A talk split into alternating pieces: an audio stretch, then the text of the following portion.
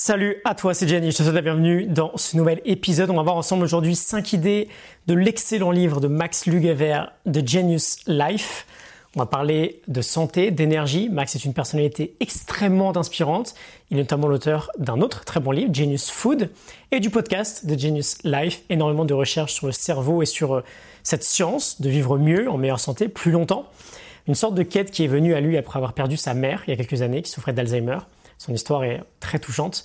On va s'inspirer de la Morning Note pour voir ensemble 5 idées. Je vais essayer de développer un peu plus que dans la note. C'est très difficile de réunir l'essentiel de ce type de livre en si peu de temps ou d'espace, tant ce type de bouquin est déjà un condensé d'essentiel finalement.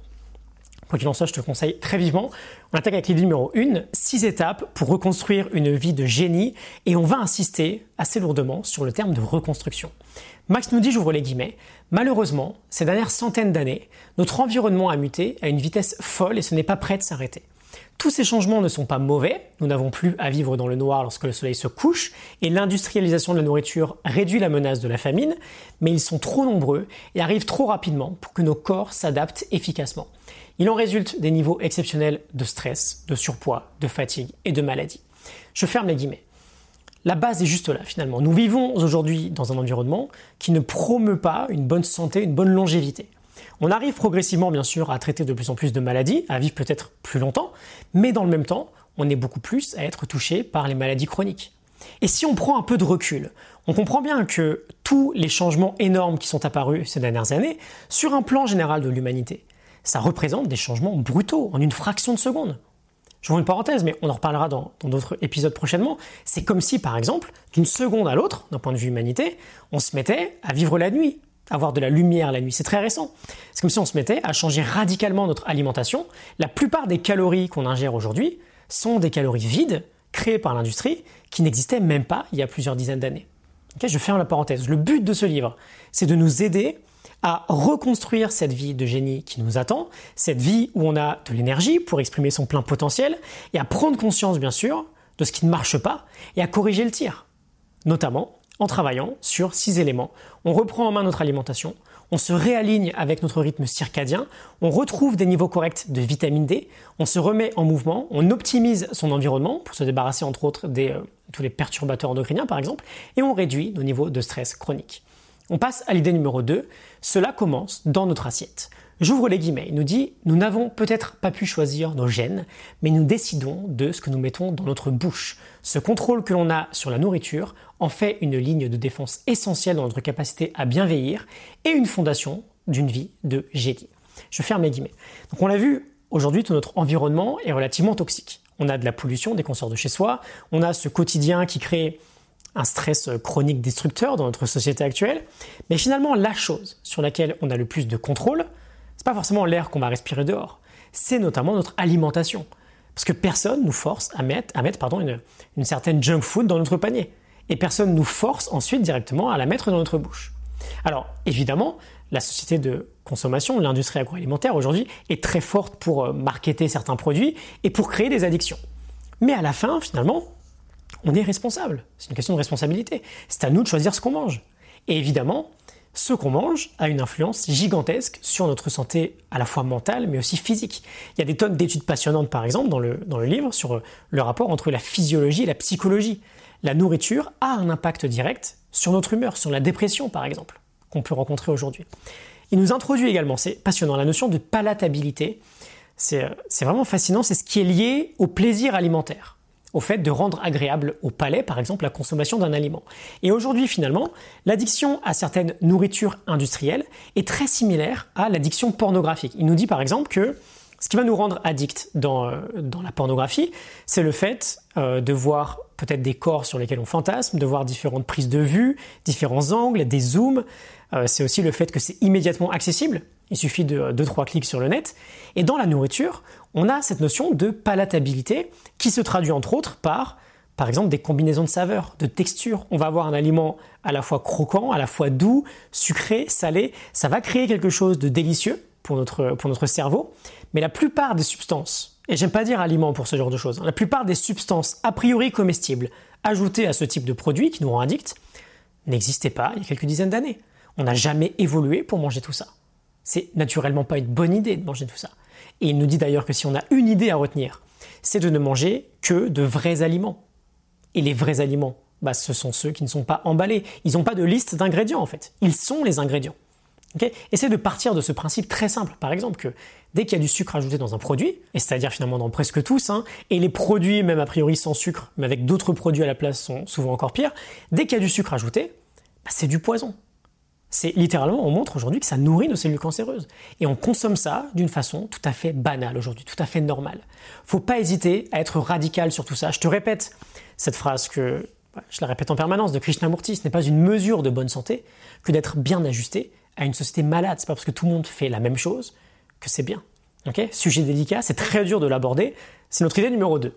Idée numéro 3, tout est une question de timing. Alors, là encore un très gros sujet. Nous sommes des êtres cycliques, on suit naturellement des rythmes circadiens, mais l'industrialisation de notre société a complètement mis à mal finalement ces rythmes qui sont pourtant codés jusqu'au plus profond de notre ADN. On a 90% de notre ADN qui est codé à ces rythmes-là. On peut vivre tard le soir avec de la lumière. On est réveillé par un réveil le matin parce qu'il faut suivre un certain planning. On mange à peu près à n'importe quel moment. Tout ça, bah finalement, ça nous dérègle complètement. Et à l'inverse, on veut se réaligner à notre rythme. il y a des tonnes de choses que l'on peut faire pour ça. Euh, la lumière est un vrai sujet, par exemple. C'est acquis pour nous, c'est génial finalement, de pouvoir euh, voir la nuit, entre guillemets. Mais ça ne l'est pas pour notre génétique. La seule lumière qu'on pouvait avoir la nuit, c'était euh, le feu, qui est une lumière complètement différente, beaucoup plus douce, très rouge. On montre par exemple que la lumière artificielle, c'est assez fascinant, nous fait grossir tant elle perturbe nos hormones et notre sommeil. Alors aujourd'hui, je pense que les idées de connexion entre lumière bleue et euh, perturbation de mélatonine sont assez acquises, on connaît les influences négatives, mais ça va beaucoup plus loin que ça. Le soir par exemple, on veut pouvoir réduire au maximum les lumières ou utiliser des lumières très basses ou très très chaudes. Et les écrans, bien sûr, sont terribles le soir, pas, pas seulement pour la lumière bleue finalement, mais surtout pour la stimulation qu'ils vont générer dans notre cerveau. Il nous parle aussi de l'importance du timing dans notre alimentation, avec des études vraiment incroyables. Euh, par exemple, une qui m'a beaucoup marqué, sur, euh, faite sur des rats. Tu donnes exactement le même type d'alimentation, exactement le même type d'alimentation, à deux groupes de rats. La différence, c'est que le premier groupe a accès à la nourriture un peu toute la journée. Le second n'a accès à la nourriture que durant la nuit, le moment où euh, les rats vont manger. et du coup, sur une fenêtre très courte, une fenêtre horaire beaucoup plus courte. Et on montre que les rats du premier groupe deviennent obèses et en mauvaise santé. Alors que ceux du second groupe, qui ont mangé exactement la même chose, mais sur une plage horaire beaucoup plus réduite, sont restés en très bonne santé.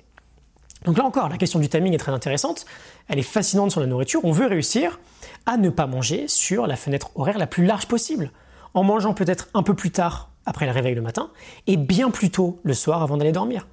Peut-être que de viser une plage horaire de 10 heures pour manger, donc par exemple de 8h à 18h ou de 10h à 20h, peut être une excellente première étape.